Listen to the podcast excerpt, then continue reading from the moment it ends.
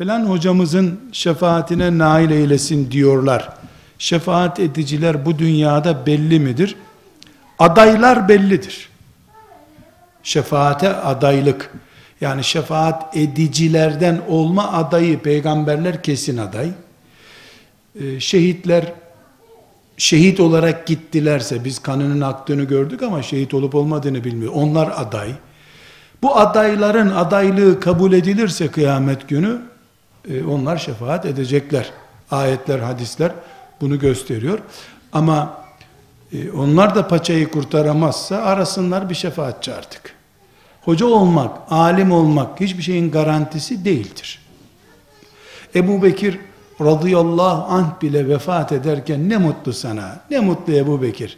Resulullah seni seviyordu vefat ettiğinde aleyhissalatü vesselam. Biz de çok memnunuz. Fetihler yaptın, Kur'an'ı cem ettin, ne mutlu sana denince ne cevap verdi hanım ablalar? Şuna razıyım, şuna razıyım dedi. Şuna razıyım. Ne diyor? Günah, bir sevap bir şey olmasın istemem başka bir şey. Yani günahlarımı affetsin Allah, sevap da istemezdim diyor.